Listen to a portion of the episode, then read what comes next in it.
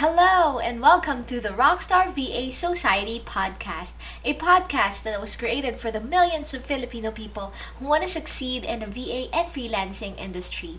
My name is Joy Lee, and I'm your host.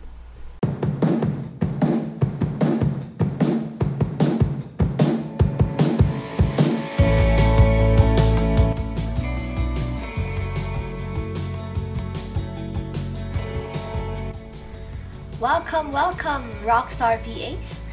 I hope you are having fun. I hope you are having a good end to your week. If not, stop what you're doing right now and do something that you love. You deserve it. Let's talk quickly about the thing that we're diving into tonight. And uh, by the way, if this is your first time to be in the show, thanks for tuning in and I hope you click that follow button para updated ka sa mga new episodes that I post every Friday or every other Friday at 8 p.m.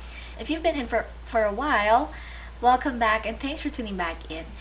Now, our topic for tonight is quite interesting, lalo na kapag nandito ka na sa mundo ng freelancing at meron ka ng mga clients that you're taking care of. How do you maintain a positive working relationship with your clients? Yan na yung parang magiging priority mo eh, di ba? Kapag meron ka ng mga kliyente. Paano mo ba mapapanatiling um, working in your relationships para mag-work din siya sa'yo in getting more business via word of mouth or referral or maybe continuously being engaged with that client. And I am so excited to introduce you to my guests tonight.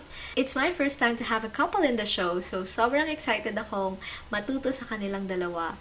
Archie and Grace have been in the freelancing industry for quite a while and marami na silang natutunan about handling client relationships and managing positive client relationships.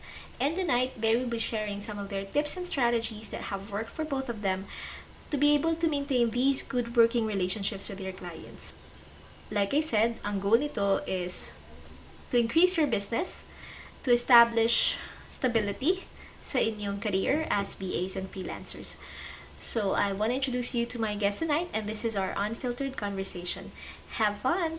Hey Archie, hey Grace, thank you so much for showing in for joining us in the Rockstar VA Society podcast. Hey Joyly, Hi. thanks for having us. this is amazing. This is the first time that I am having a couple as my guest in the show. So may mga questions ako for you specifically created for a couple. Um, let's dig into that later. But for now, I want to know who Grace and Archie is. Uh, let's show the our audience tonight. Okay, so share anything you want to share about who you are, how you got into freelancing. Um, so let's start Sino ba gusto mag-start? Archie? Grace? Ladies first. Ladies first. Okay, you go ahead. Okay. So, um, yeah, I'm Grace. So, I am currently a team leader slash trainer for a real estate company. And I'm also an executive assistant to a managing director slash CEO of the company in, in the UK. So, yun yung mga role, roles ko right now. And um, before I got into freelancing, share ko lang. So I was in the corporate world for seven years. I was a process trainer back then. And I got three reasons kung ba't ako nag-freelance na. So mag-start ako sa una. Well, the main reason is to homeschool kasi Archie and I want to homeschool our children in the future. Although wala pa naman kaming babies, uh, wala pa naman. Pero we wanted to parang be prepared as much as possible kung may means naman. And the reason, and I think na magiging, magiging smooth yun if one of us is working at home. Kaya nag-freelance ako last year, March 2020. Kasi preference talaga namin mag-homeschool kasi we know how parang effective pagka hands-on yung parents pagdating sa study. Ayun yung talagang main reason. And the second one is, since nasa corporate kami, panggabi, BPO, ganyan, so marami kaming gatherings na nami-miss. Like, it's either tulog kami or may work kami. So parang nalulungkot ako talaga literally kapag ka hindi kami nakakapunta. So yun yung parang medyo masaklap nung panggabi pa ako. And the third reason and last reason, feeling ko ito lang naman yung nag-push kasi hindi pa naman talaga kami decided noong 2020. Pero the parang the thing na nag-push for me to resign is yung current kong or ex kong um, boss. Kasi I'm the type of person na I want to grow, I want to parang grow on this parang on this aspect, gusto ko may ginagawa akong iba, pero parang feeling ko dry na ako eh. So parang sabi sa akin ni Lord, ito na yung sign na kailangan mo na mag-work from home since a lot of my friends are already doing that type of job. So, kaya yun, nag-resign ako kahit wala pa talaga akong client. So talaga nagtook ako ng risk and I prayed for it and blessing naman, nakakuha ko agad. So that's it. Thank you. Okay. Sige, I have a few follow-up questions, but I'll let Archie speak first. Go ahead, Archie. okay. Um, so, hi everyone. I'm Archie Pineda. I'm currently a senior project manager for uh, three companies uh, Ventures FM, Alumni FM, and Clever FM. Ventures FM and Alumni FM are podcasting servicing companies. And um, yes, and Clever FM is a mobile app that we're currently developing to create deep engagement for podcasters. Um, then moving before I went to freelancing, I was also in the BPO industry, same company as Grace. That's where we met, GC. um, parehas kami ng main reason as to why we left um, the corporate world or the BPO industry. Kasi gusto namin mag-homeschool ng kids. Um, I think that's going to be a huge impact sa mga bata na I want to be a type of father that's always present at home. And para magawa ko yun, I have to give up the, the corporate world. Um, I was also a supervisor there, so medyo mahirap i-let go yung career kasi I was still starting um, to build, you know, to climb up the, what you call the corporate ladder. Pero I had to give that all up kasi mas matimbang yung mga goals namin in life. Uh, and I think moving to freelancing is going to be a um, step further into our goals. So, yun yung main reason. Pero yung pinaka-organic reason kung ba't napabilis yung pagpunta ng freelancing is no, we just got married December of 2020. So, talagang since nasa BPO industry ako, nasa bahay na kami parehas, we're, we're adjusting syempre. And ini naiiwan siya kada gabi kasi night shift ako. So, may mga ginawa ko like on my own to to protect her, to secure her sa bahay is to install some yung mga mga locks, mga triple or quadruple locks pa ako doon para lang she's safe. Kaso hindi pa rin talaga ma ano, hindi pa rin ako makampante that she's safe kasi she keeps on sending me text messages ng madaling araw minsan. Tapos magchat-chat siya na she's ano she's still awake. And you know it, it breaks my heart na nakikita ko in every lunchtime ko na makikita ko yun. so there's only little thing that I, little things that I can do na nandun ako sa company.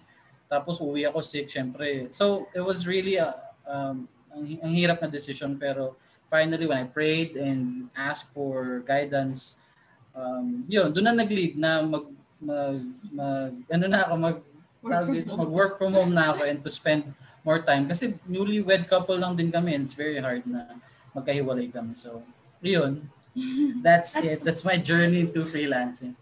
That's amazing, you guys. At ang, ang nakakamangha dyan is, hindi lahat ng pamilya ngayon, no, nakikita agad nila yung ganong priorities early on in their marriage na, hey, we want to homeschool our kids, so we're gonna we're gonna have this kind of work setup now, di ba? Parang we're ready to jump into another ship now para ma-prepare namin yung future ng magiging kids namin. And I think that's one thing na very, very cool about what you did. And I'm curious, okay? I'm curious. Nasabi na ni Archie kung paano kayo nagkakilala.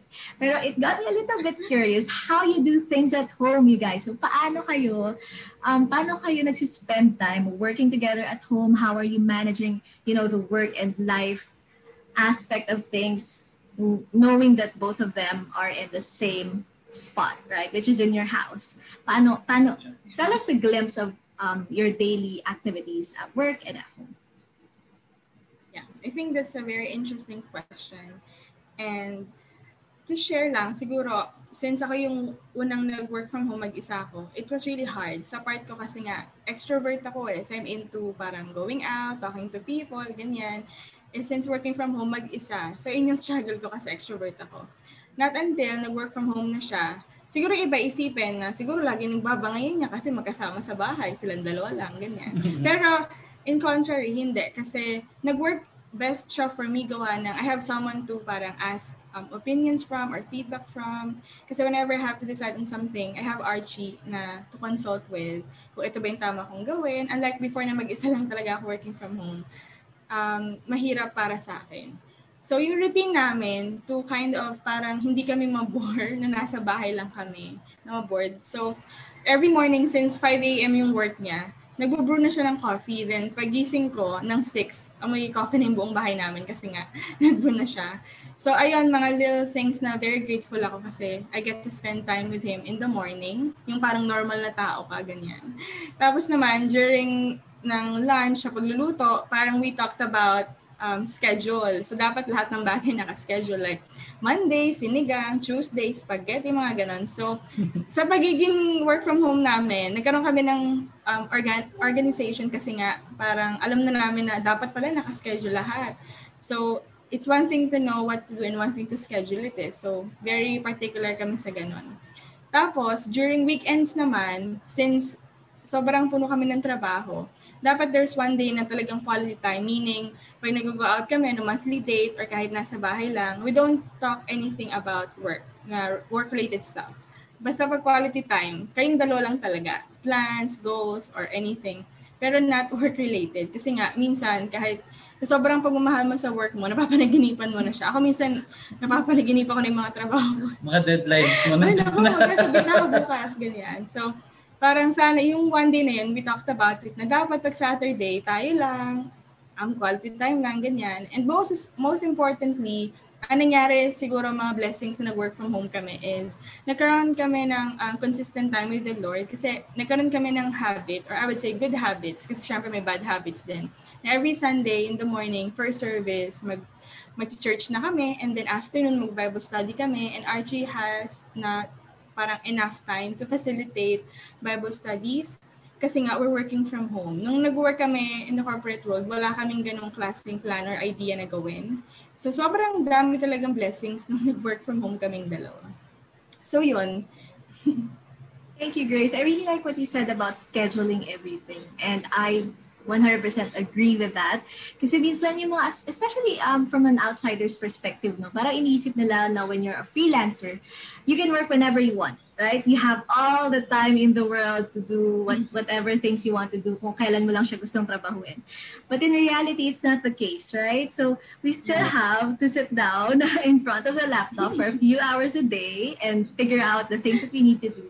So doon papasok talaga yung scheduling and how important it is. At ang nagiging downside kasi nun minsan kapag hindi mo siya nagawa ng maayos, it can affect even talagang yung personal life mo, di ba? So yung, not, not just your mental health, but your relationships with your family, kasi nga, naaagaw na, nako-consume na ng trabaho yung dapat ay para sa kanila.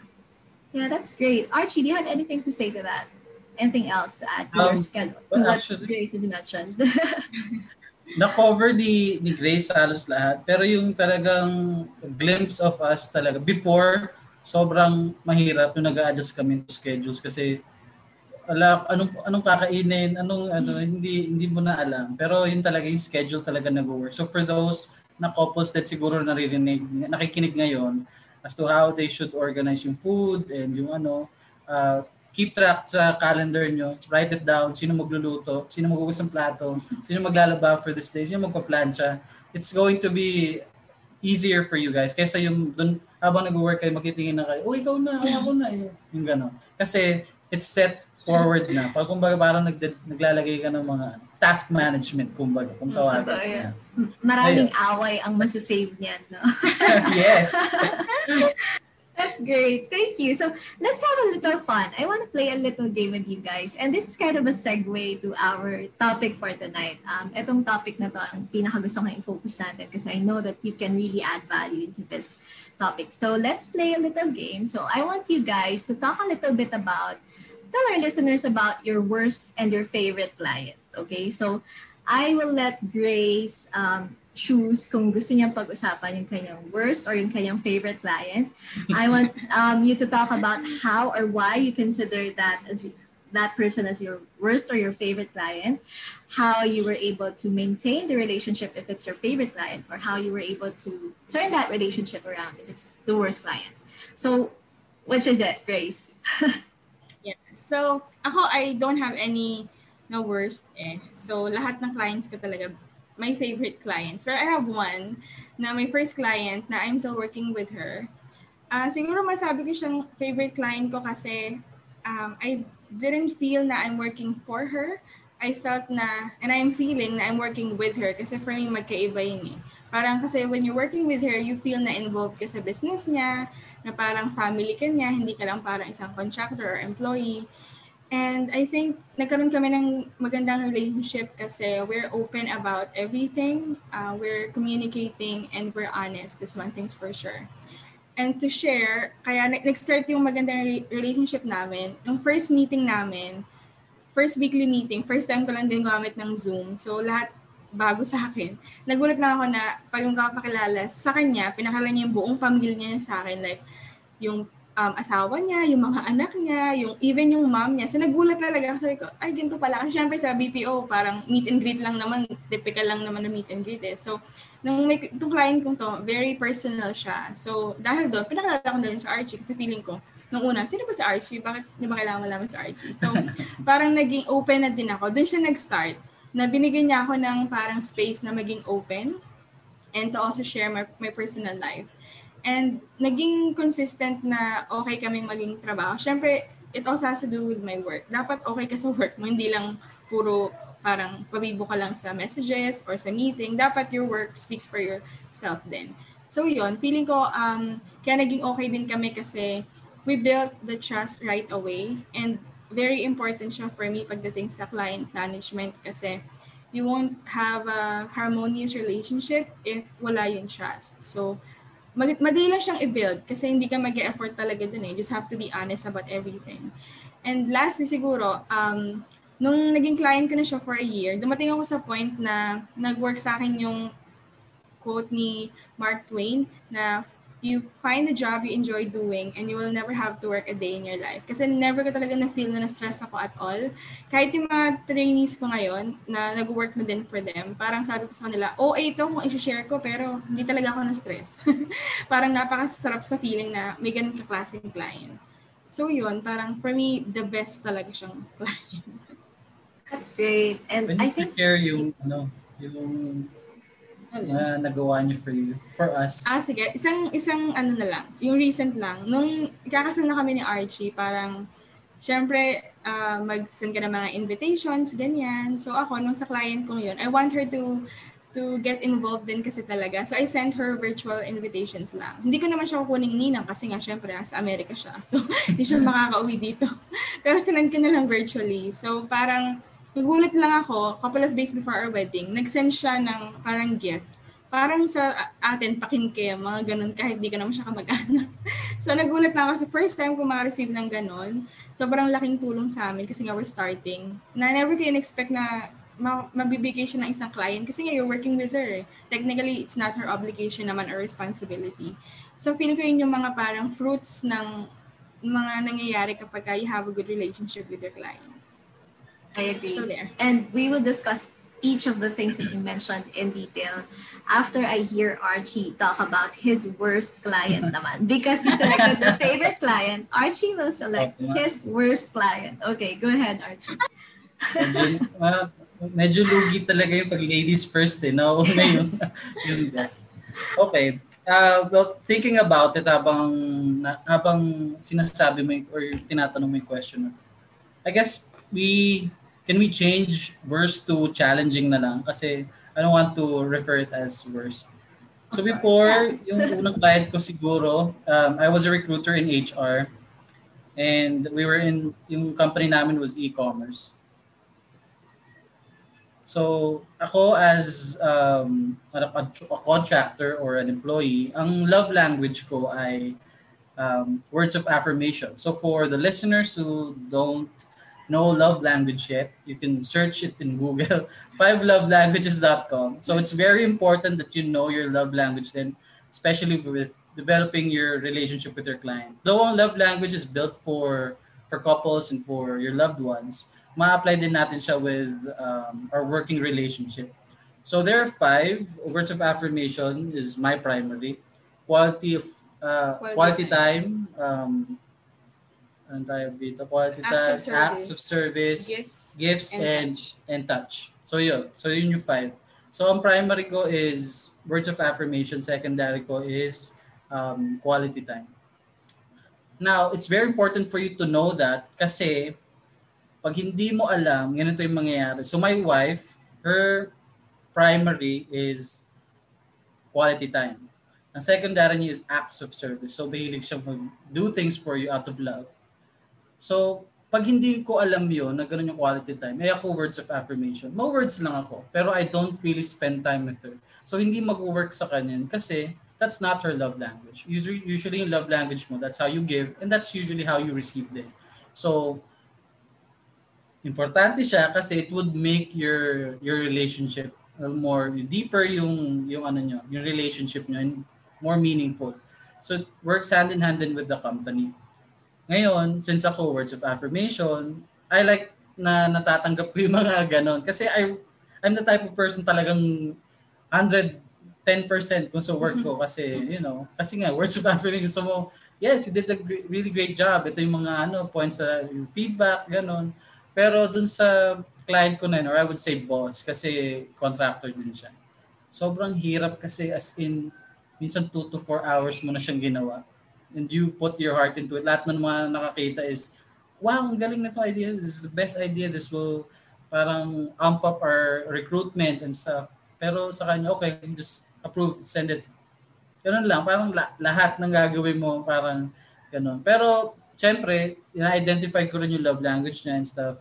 Tapos, I tried my own kasi since alam ko yung love language ko, kailangan ko rin ipunuin yung love tank ko. Love tank is, yun yung, uh, ano mo, kumbaga, gauge mo that you're receiving more and more love languages, yung affirmation ka for me. Tapos, yun yung nag, magiging mas productive ako, mas loving ako kasi nga puno yung fuel, yung fuel tank tuloy, yung love tank ko. So, kaya, since na-dry out na siya, sobrang hirap. So, I had to find my own ways kung paano. So, consult ko si wife, consult people, consult people who know how to handle those things. Yun yung very important. And also praying. Kasi mahirap, imposibleng ma, ma, malabanan mo yung mga ganong issues on your own. So you need to ask for help. So I've later found out na kahit ano nang gawin kong mga mga solutions and stuff, it was the culture itself na ng company. Kasi found out later on na yung mga higher leadership and even sa kataas-taasan ganun talaga yung culture is hindi underappreciated yung mga tao, undervalued talaga yung mga tao. So I was one person trying to change a company's culture, even as isipin mo lahat na ng classic engagement, ginawa ko sa buong company. So it's very, very hard. Talagang lahat ng say example yung uh, Pride Month this month, di ba? So gagawa ka ng sort of engagement as to how to engage the people in the LGBTQ plus community. You know, as in, uh, so it really dried me out. I prayed and asked for guidance. So it eventually led me to to this job na meron na ako ngayon. So it turned out to be a blessing. Yung challenge na yun was something to mold my character and something na a lesson learned na culture is really something that affects the the whole company. Kahit pa high performing yung yung team and yung higher leadership executives, but if the culture is not fit for uh, teamwork or yung core values hindi nag-work, it's going to be hard. Yung retention ng mga employees is mag ano talaga, will take a hit. So, yun, yun yung mga ginawa, tinry ko, pero eventually there are some things na hindi natin talaga makakaya. So, the only um, logical option is to leave and find something better. So that's yeah. that's my sharing lang. Thank you. Thank you. Totoo, totoo yan. I think in the industry naman, even in the freelancing industry, no, it's about finding, para sa akin, it's about finding the best match. Diba? Kasi all of us have our own strengths, have our own um, skills and uh, services to offer. And it's just about finding the right person na mag-fit talaga lahat yun. In, including yung character mo, yung sinabi nga ni Grace, yung values mo, and the way you work, right? Kasi kung hindi, everything can come crashing down very quickly, right? Yeah. That's great. Thank you so much, guys, for, for sharing those stories. And I think that's uh, that's a really good introduction sa ating sa ating pag-uusapan, which is very quick na lang naman. I have about four questions left to you. Um, I just wanna detail kasi some of them you've already mentioned. Um, ano yung mga tips that have worked with you in retaining uh, very healthy working relationships with your clients? So this is the question that I want each of you to ask. Um, uh, I mean to answer, no? Lahat ng mga tips, um, strategies na nag-work for you based on the issues that you have experienced in the past or some something na nakita nyo sa mga past colleagues nyo na nakikita nila nakita nakitaan nyo sila ng issues with their clients you know um, just feel free to share lahat ng mga tips and strategies that have worked with you um, para makatulong sa mga listeners natin na nagkakaroon ng ganitong issues ngayon with their clients right? Um, so who wants to start now? Uh, siguro ko muna. Siguro my first tip ay related din sa nangyari sa'yo, Archie. Kasi para sa akin, kunyari, sa mga aspiring VAs din, na you also have to be wise in terms of um, accepting job offers. Parang wag lang tayong masisilaw na malaki yung rate, tapos napakaganda ng schedule. Kasi sometimes too good to be true, mga ganun, di ba? Pero in reality, hindi pala. So you have to be wise enough in terms of knowing the culture and values ng company or client na you will be working with or for in the future. So that you have to know then the ins and out ng company. You have to really search for the company itself, kung ano ba yung ginagawa ng company yun or yung client yun, kung ano ba talagang gagawin mo for that client. You have to be clear enough sa sarili mo na kapag ka nag-jump into ditong um, parang career, alam mo na magstay ka dito because you've searched for it, um, parang you know the core values nga ng company. Kasi for me, kahit gano'n ka pa kagaling, if hindi talaga nagmamatch yung kung paano ka mag-work sa isang client, at the end of the day, mababurn out ka, madadry out ka, tapos darating yung araw na it will affect your performance, so magkakaroon ka pa ng negative feedback from that client, and you'll never know, in the future, makaka-work mo siya ulit. Pero may negative ka ng um, parang integrity or negative na kumbaga yung work mo, yung, yung impression sa'yo. Kasi nga, you didn't parang you, you're not able to really maximize your full potential kasi in the first place pala, hindi ka fit for that specific line. So, dapat when you look for a job or a client, na you really have to pray for it and you have to search talaga. Kasi I have heard a lot of feedback na nag-message din sa akin nung nag-start ako, parang, paano ba kayo magkakaroon ng client, ano bang mga website, ganito, ganyan. So yung number one, yung website na pupuntahan niya, dapat legit siyang website. Kasi may maraming scam, lalo na ngayon, di ba? I also have a lot of friends na na-scam. So, yun lang, you have to be very careful and wise pagdating sa pagkuha ng client. Yun yung number one tip ko. Number one tip. Siguro, ako, bago magbigay ng tip, himayin ko lang yung mga issues na, na ano ko para mas maging structured yung mga tips ko. Um, so, uh, in my journey, siguro, meron ako siguro five na issues na nakikita ko in terms of client management or building a, a good relationship with your client. So minsan may mga clients tayo, number one. Ito not in ranking na pinaka-worst or something. So these are just issues na nakikita ko. One is yung very unresponsive si client mo. Like, in one week, 15 minutes lang yung malalaan sa'yo. And you only have 15 minutes para mailatag sa kanya lahat ng mga items mo for the next week. So, ang hirap. Uh, next is yung ay naranasan ko, yung um, underappreciated yung mga employees dahil yung client natin is gano'n.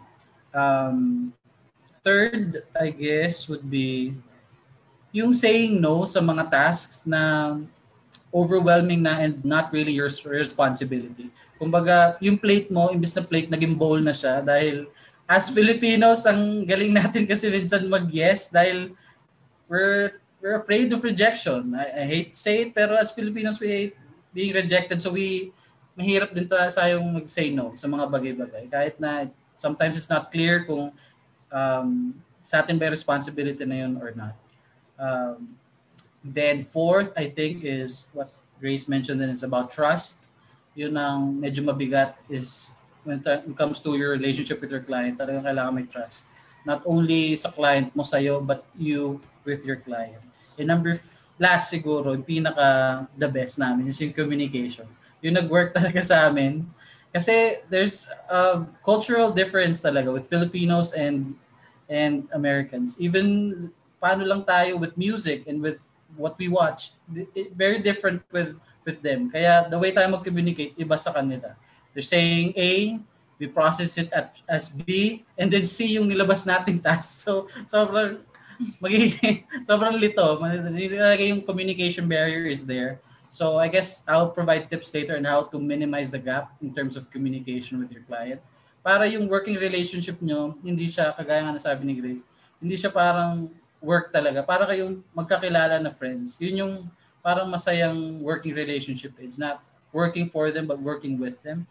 So, yeah. Um, And- tips yeah, and- na may bibigay ko. Yeah, before you, Oh, go you ahead, just sorry. go that, she, sorry. Um, I just wanna emphasize yung sinabi niya na building trust talaga very important. I think it's the foundation Yes. of everything, eh, no? Kahit, kahit hindi kayo magkatrabaho, kahit hindi working yung inyong, ano ba, hindi, re, hindi professional yung inyong relationship.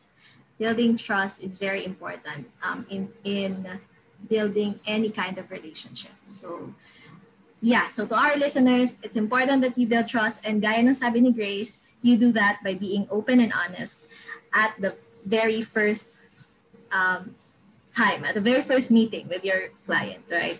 Okay, so let's do that. Yun ay ating foundation and I'll have you, Archie, talk about the rest. Okay. Um, tips natin doon sa mga sinabi kong nakakalokang issues na na na, na, na experience natin. So siguro sa pagiging unresponsive na client, what you do as a VA or project manager or whatever you do in the in the work from home setup is kailangan maging prepared ka for those meetings. Kung 5% of this time lang yung nilalaan sa'yo, make that 5% your 100%. I, maging, i-foresee mo na lahat ng mga issues na makikita mo in terms of completing the task na binigay sa'yo. So if you have a one week deadline, isipin mo na doon sa one week na yun kung ano yung mga magiging roadblocks and issues. Kasi para doon sa 5 minute or 15 minutes na bibigyan niya sa'yo, may latag mo na lahat doon. Um, before even mag-meet kayo, bigay mo na yung agenda siguro sa kanya kay client. Client, ito yung mga pag-uusapan natin, ito yung mga kailangan ko ma-resolve. Para kahit next week di kayo mag-usap, yung decision skills mo na yung gagana kasi you have his inputs na. Um, and then, kailangan siguro dun sa mga underappreciated na ano, is meron kasi tayong tendency sometimes to what you call pity party. so, ano ba yan? Di napapansin yung mga ginagawa ko. Um, ganda-ganda, two hours, four hours yung ginugol ko sa project na to and some somewhat hindi pa rin na na-appreciate. Pero you always have to give a benefit of doubt sa sa mga ganong sitwasyon. Laging isipin mo na your client your clients are also humans. They're they're very busy and they hired you for a reason is to take care of things kasi nga they have bigger things to to take care of. So you have to make sure that you always put that in front of you and alisin mo mga doubts na gano'n. Kasi as long as you're doing a good job. Pero pag hindi pa rin nag-work yan because si client mo is talagang hindi appreciative, mang pisang pinakamagandang way na pag-usapan namin ni Grace is to ask feedback from your client. So ask it yourself. Kung wag ka na maghintay na, Ben, di ako napapansin nito. So ask feedback. Kasi there are some things din na baka akala mo ang galing mo, pero kaya lang pala siya hindi nag-feedback kasi he's afraid to hurt your feelings or yung ano kasi 'di ba? Kasi he hired you for this reason, ayaw kanyang let go. Some clients are like that. So it's better to ask them. If you're doing a good job, then good. If you're not, then that's a way for you to improve, di ba? At least you have that feedback. Maging proactive kayo sa mga ganun. So that's one effective way para rin magkaroon kayo ng progress sa freelancing work niyo. Is to ask feedback. Feedback is not always positive or not always like ano, true naman. Pero it's good to have feedback na ganun to work with as a baseline na how you improve. Kesa wala, like gawa ka lang ng gawa. And I guess my tip on saying no sa mga responsibilities. So this uh, disclaimer lang, this only works kapag ka yung malaki yung team nyo and may mga departments na gagawa. Ah. Pero kung ikaw lang talaga and clear na umpisa pa lang, ikaw ang gagawa ng lahat ng to. Huwag kang magsisay no kasi sa'yo talaga yon. so, clear tayo doon na hindi dahil sabi ni Archie mag-no daw ako. So, maging, maging ano kayo sa, ano, maging clear. Kung may department na handles graphic design, uh, branding, marketing, tas sa'yo binigay, make sure din na alam nyo kung bakit binibigay sa inyo. Huwag lang kayong, okay, o kaya wag din kayo mag-no agad. Look yung reason behind why yung task binibigay sa'yo. Baka kasi hindi pala nag-underperform pala yung marketing or so bibig at least yung feedback nandun na o hindi pala nagugustuhan yung ano yung yung performance sa marketing. Sa akin napupunta yung ano. So also think of ways kung bakit ba binibigay yung task na yun sa'yo. Hindi lang basta yes or no. Um, tapos, if it's yes sa inyo talaga, responsibility, ikaw lang talaga yung EA, tapos kailangan mong gawin yun.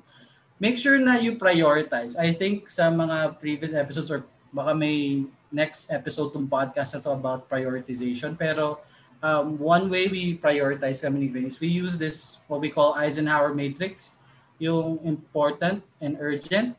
So make sure na alam niyo yun. If you guys, the listeners don't know yet, Google it si Google maraming alam. So make sure you Google the Eisenhower matrix.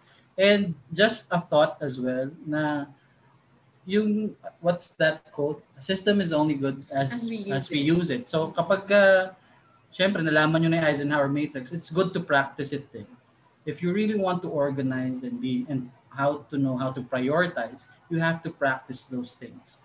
Hindi lang, okay, head knowledge, tapos hindi mo siya ginagawa. Walang output na lumalabas you're still going to be all around the place. So make sure na when you are delegated with tasks, know kung kanino ba to. If it's yours, make sure it's aligned with if it's urgent or important if you or if you need to delegate it. So don't be afraid to delegate tasks if you have a team. Pero pag ikaw lang yun, of course, schedule it.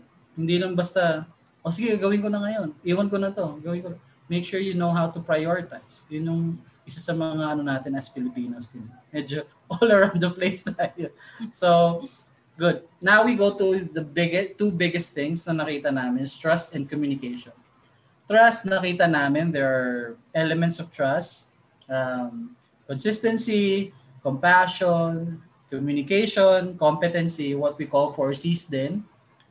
Consistency is sa interview, kung ano ka, so, super galing mo sa interview, kailangan in in action ganun ka rin kagaling dapat. So if you say na uh, I'm very high attention to detail ako tapos everything that you do laging kinikriticize kasi may mga mali. So you have to be consistent what you say in the interview and yung mga skill sets mo. Compassion is something that's very important din. If you support the cause of the company, hindi lang let's stray away from being an employee and um, working paycheck by paycheck. Para tayo magkaroon ng magandang working relationship with the client, si show care. Uh, my client now, yung Ventures, Alumni, and Clever, yung lalo na yung Alumni FM, what their why behind their company, as yung book ni Simon Sinek, yung Start With Your Why. Golden Circle, yung why nila is to connect people through stories. So, if I support that cause, I will have compassion. Pero dahil lang ako ay project manager, oh, deadline lang ako, inline task, go lang, gano'n. Wala. My, my boss or my client will just see me as an employee. Pero since I see him as a business partner, he sees that in me as well. Kasi I value and I put compassion dun sa work na pinuput into, ano, into yung company na binibuild. So, compassion is very important. Care for your clients Communication then in terms of trust, i-interrelation natin sa communication. But competency. Competency is one thing that we need to sharpen the saw as what Stephen Covey said. Sharpen the saw. So if you're good in graphic design, don't stay good. Be better always. If you're good in project management and juggling your tasks, be better. There's a, always a good way. There's always a better way to do things. So always strive for for greatness or to be better. Be a student always. So, kung magaling ka na ngayon, laging laging meron dyan mas magaling sa inyo. I know, Grace, mas parang ganito na yung position namin if you're listening. Pero there are always people that are better in terms of training, in terms of project management. Pero always, always have to compete with yourself and not with other people. Um, yun. So, punta na tayo sa last. Ang dami ko sinabi. Pero, those are the things na that would work for us, in our opinions lang, to, to create a better working relationship with your client. Last is communication. Favorite namin. Kasi, yun nga, vocabulary, we are, as Filipinos, we're very high context. As in, sasabihin ko lang na may headache ako, nakwento ko na pati yung tumitilaok na manok sa background as, as Filipinos. We're very high context. So, since ang ano, low context ang mga Americans kasi as how they communicate. So, we have to adjust sa kanila so that we can build that trust din eh. Kasi part of the four C's is communication. If they see us as someone na parang oh, native, parang native to makipag-usap sa akin, parang native Filipino. So, that's a good sign na nabibuild na agad yung trust kasi he can communicate with you naturally and hindi niya kailangan mag-adjust na um, okay, so Grace is a Filipino. I research high context in Filipino. So should I, huwag nyo nang silang pagganunin. Kayo, mag, kayo na ang mag-adjust as to how they communicate. So one way to do it is to expand your vocabulary, read books. So again, if wag mong pilitin if you're not a reader, there are other uh, forums for you to do. Podcasting is one. Kung auditory uh, learner ka, make sure you you tune into all the episodes of Joy Lee para kasi very helpful to. Um, there are other podcasts um, then na mga pwede nyo pakinggan to improve your vocabulary. Tapos, if you're not into reading books, manood kayo ng English movies, mga series, and what one thing that worked for me is stand-up comedy. A lot of the our clients are witty din naman sila. Pero syempre since ano tayo, but if you understand their humor, you're, it's going to ano, get you a long way sa the way ka communicate. Kasi minsan may joke siya tapos ikaw ganun ka lang kasi hindi mo naintindihan. So it's best that you also ano, you i-explore mo rin yung how they communicate. Kasi tayo, we have our own comedy. So kahit hindi tayo magkakilala, pero since we're going to talk about, yung humor natin is the same because of our culture, matatawa tayo lahat. That's why our comedy is different from them. Kung so sila, you have to adjust din as to how they how their humor works. So, yun yung mga ano, yung mga tips namin to, in terms of communication. Tapos, lastly, when you heard, when you hear um, yung mga words na hindi kayo familiar, meron kami mga on the top of our head na Siyempre, google namin. Siyempre, kunwari, magaling-galingan ka na, okay, ganyan-ganyan. Maya-maya, google mo na. So, kailangan, pag ginugol mo yon i-put into practice mo. So, one example I have is um, off the cuff. So, nung una ko narinig yung off the cuff, ano yun, parang ubo, parang gano'n. So, parang off the, ano daw, off the cuff. So, as Filipinos, ganun tayo. Ano ba yun? Ganun. So yung pala parang impromptu or hindi siya prepared. Biglaan lang niyang ginawa. So ako, para ma-practice ko yun. So lagi ko na siyang ginagamit. As in, kahit minsan very little lang na, oh, I prepared this off the cuff. Talaga kahit sa anong ano, off the cuff na na off the cuff. So it's very important that you practice it. Everything that you do, na natutunan mo, you practice it. Huwag lang laging head knowledge. So yun, yun ano pa yung mga words na, na ano mo? Grace? Hindi ko na maalala eh. Pero siguro to add lang sa ganong words, very, nag-work siya sa akin kasi I have like, kami pala, we have a notepad na mm-hmm. I put all of our mga parang unfamiliar words na lagi ko narinig sa kanila. And then I Google it talaga. I am intentional in knowing what the word is and then I try to practice it talaga. So the easiest way to parang um, help you become more conversational pagdating sa pagkikipag-communicate is you talk in English talaga. Correct. You can talk to your family members, your spouse, your friends. And sometimes people may mock you or they may bash you kasi arte naman ito, nag-English pa. Arenale. Uh, ganyan. So, but you don't have to mind them. You have to mind yourself na you're doing it because you want to improve. Ganyan. Kasi for you to sound natural then you have to really practice. So ako, I talk to Archie din, Taglish minsan. So kahit marinig ng mga kapitbahay namin nagbibisaya, okay lang. Basta ako magpa-practice ako. Totoo yan. At may nabasa rin kasi ako na if you practice, um, yung ginawa ni, ni Archie na pinuput niya into sentence yung bagong word, you are owning that word, di ba? Parang napupunta na siya sa you're, you're starting to own that word. And the only thing that you can own a word or an idiom or a phrase is if you practice it. Di ba? Right. di ba? Yeah. That's right.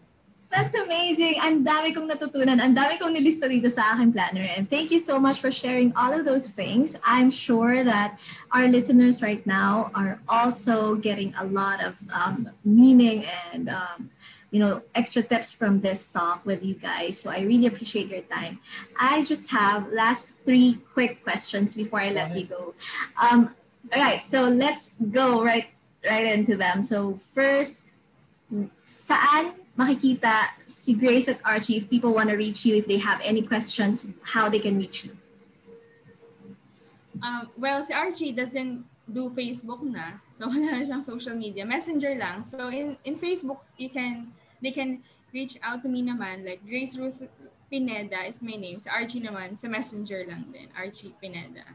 So, doon. Facebook yung feeling ko easiest way. Tsaka yeah. Instagram din. Same name lang. Perfect. That's great. All right. So, my last question, uh, second to the last question, what are your final thoughts? Okay, sa lahat ng pinag-usapan natin, I'm gonna be wrapping uh, up this this talk that we have um, and make a few more notes in the uh, credits of this podcast episode. Pero ngayon, I want to ask what your final thoughts are. Okay, so as you answer this question, I want you to think about the people um, who are wanting to jump into VA and freelancing. So nandun pa lang sila sa sa fact na magsa-start pa lang talaga sila. What are your final thoughts to them um, as it relates to you know finding their first client and managing or maintaining a very positive working relationship with that client. So I'll have Grace first and then Archie. I have, siguro one lang ako, tapos ikaw na yung Okay. siguro you have to know your why muna. Why you want to work at home or why you want to become a freelancer. Kasi there would come a time talaga you'll struggle finding a client. And not all people naman are lucky enough na makakuha agad. So if you are on that journey, nahirapan ka na mag, maghanap ng client, but you know your why, it would be much easier for you to still hold on to that faith na makakakuha ka ng client. Because sometimes, kung nag-work ka lang from home kasi nakikita mo na, ah, okay yung kita dito, ah, oh, nasa bahay lang, ah. Pero hindi naman yun yung main why mo. At the end of the day, hindi ka magiging successful sa pagkuha ng client. Kasi if you have the right intentions talaga, mas magiging madali sa'yo. Parang feeling ko yung si Lord na magbibigay sa'yo agad. Kasi alam naman niya na your intentions are right. So yun, you have to know your why behind things. so that's for me um, same lang ako doon dun sa if you're planning to jump into freelancing from being in the corporate world. Same na kami ng thoughts si Grace doon is to always know your why para mas kuma, mas tumibay yung loob mo when it comes to rejections sa ibang job opportunities. Pero I guess ako I have one na gusto kong i-share that really helped for really helped me in terms of building a good relationship with my client. I always, always am intentional with what I'm doing. So kung paano ako maging intentional is, since I'm a Christian, ang natutunan ko, so one Sunday service namin is, what if si God yung client mo? What if si God yung nagbigay ng task? Yung deadline ba two weeks? Aabot ng two weeks? Talagang ano, buzzer beater ka? Or baka mamaya two hours pa lang, Lord, ito na po. Parang with ano ka pa, with conviction. Or tinutusan ka niya na um, learn this new skill or ano, talagang baka mamaya 4 hours ka na sa YouTube, talagang ano ka, parang since wala yung intentionality minsan ng uh, before ako ganun din and yung other mga VAs in terms of learning, in terms of completing tasks and being intentional with work, hindi nakikita yung value. So you always, always have to be intentional with whatever you're doing. Ako yun yung nag-work sa akin it may be different for other people that are listening, pero for me, um, if you're listening and you you can relate, do that practice or do that habit of lagi mong iisipin that your work is a form of worship na hindi mo lang siya ginagawa because you want to earn money. Lagi lang you, you, you learn, you do this for the Lord, and you make sure that you give your 110%. Kasi you have nothing to lose. You have the job, you were selected for the role because of your expertise, why under undermine the task or bakit hindi mo bibigay yung best mo? 'Di ba? Not, there's nothing to lose but all all the gains are going to be there. Promotions, even yung mga unexpected na bibigyan ka ng bonus kasi your expectations is si Lord naman yung sineserve mo, not the and not your client. So, yun lang, yung pagiging intentional natin sometimes, you refocus natin and soon enough, makikita mo your fruits of your labor na, shucks, ang sarap magtrabaho dito. Kasi I'm not feeling it. Totoo yan. And yung answers niyo actually, they're kind of related. Kasi di ba kapag malalim yung hugot mo ng why mo, yung sinabi ni Grace, kung malalim yung pinanggagalingan ng purpose mo and why you're doing it, it's gonna be super easy to be intentional. Right? Kung alam mo na ito yung pinaka ginagawa mo, um, ito yung purpose of why you're doing things it's going to be easy to be intentional with what you do, um, to be anticipating issues, to be proactive, to be a problem solver. So lahat ng mga skills of a really good, of a, a rock star VA, kumbaga, ay ma- Yeah. mas mad- madaling magiging mapapasayo if you have that intention um, closely connected to a deep, uh, purposeful why, right? That's right. That's amazing. Thank you guys. So my last question for you, and I'm sorry you went way over time. um, what does this mean? Okay, so, so this is a first question that I'm going to ask you, and I want to ask this to every one of my guests in the future. What does it mean for you guys to become a rockstar VA? It's a good question. I'll, I'll give two, two um, adjectives. Adjectives talaga. So for me, a rockstar VA is someone who is competent and confident. So for me, that's a rockstar VA. Ako naman. Tama ako lagi maraming sinasabi. Very high contact si Archie. Very Pinoy na Um, Pinoy. a, rock, a rockstar VA for me is someone who is humble and always a student. I love it. I love it, you guys. So, yun lang talaga. In a few words lang naman talaga itong question na to. So, competent, confident, humble, and always a student. That's amazing. Thank you so much, Archie. Thank you so much, Grace, for gracing me with gracing me with your time. Have fun. Thank you. That, my friends, was my lovely conversation with Archie and Grace and I am so grateful that we had that conversation. Sobrang dami kong natutunan and I hope you were able to learn as well and to list down things that you're gonna do right after this episode para naman ma- ma-improve ninyo yung inyong client relationships and to, you know, take a step back and assess where you are right now with your clients, see where you can do better. And I just want to touch on two main principles that we talked about before I end tonight's episode. That is number one, your intention or your desire. And the second thing is communication. Itong dalawang bagay na to, sobrang laki rin talaga ng naitulong nito sa akin as I manage my relationships with my clients. Yung pinaka magiging pundasyon mo kasi para sa akin na as you work ay yung desire mo to serve yung intentionality mo yung sincerity mo um, if, if this is really what something that you want to do and that you're happy to do, magre-reflect at magre-reflect yung, yung product mo doon sa kung ano yung pundasyon mo. So, kung wala at mababaw yung pundasyon, hindi magiging ganun ka-valuable yung effect niya for your client.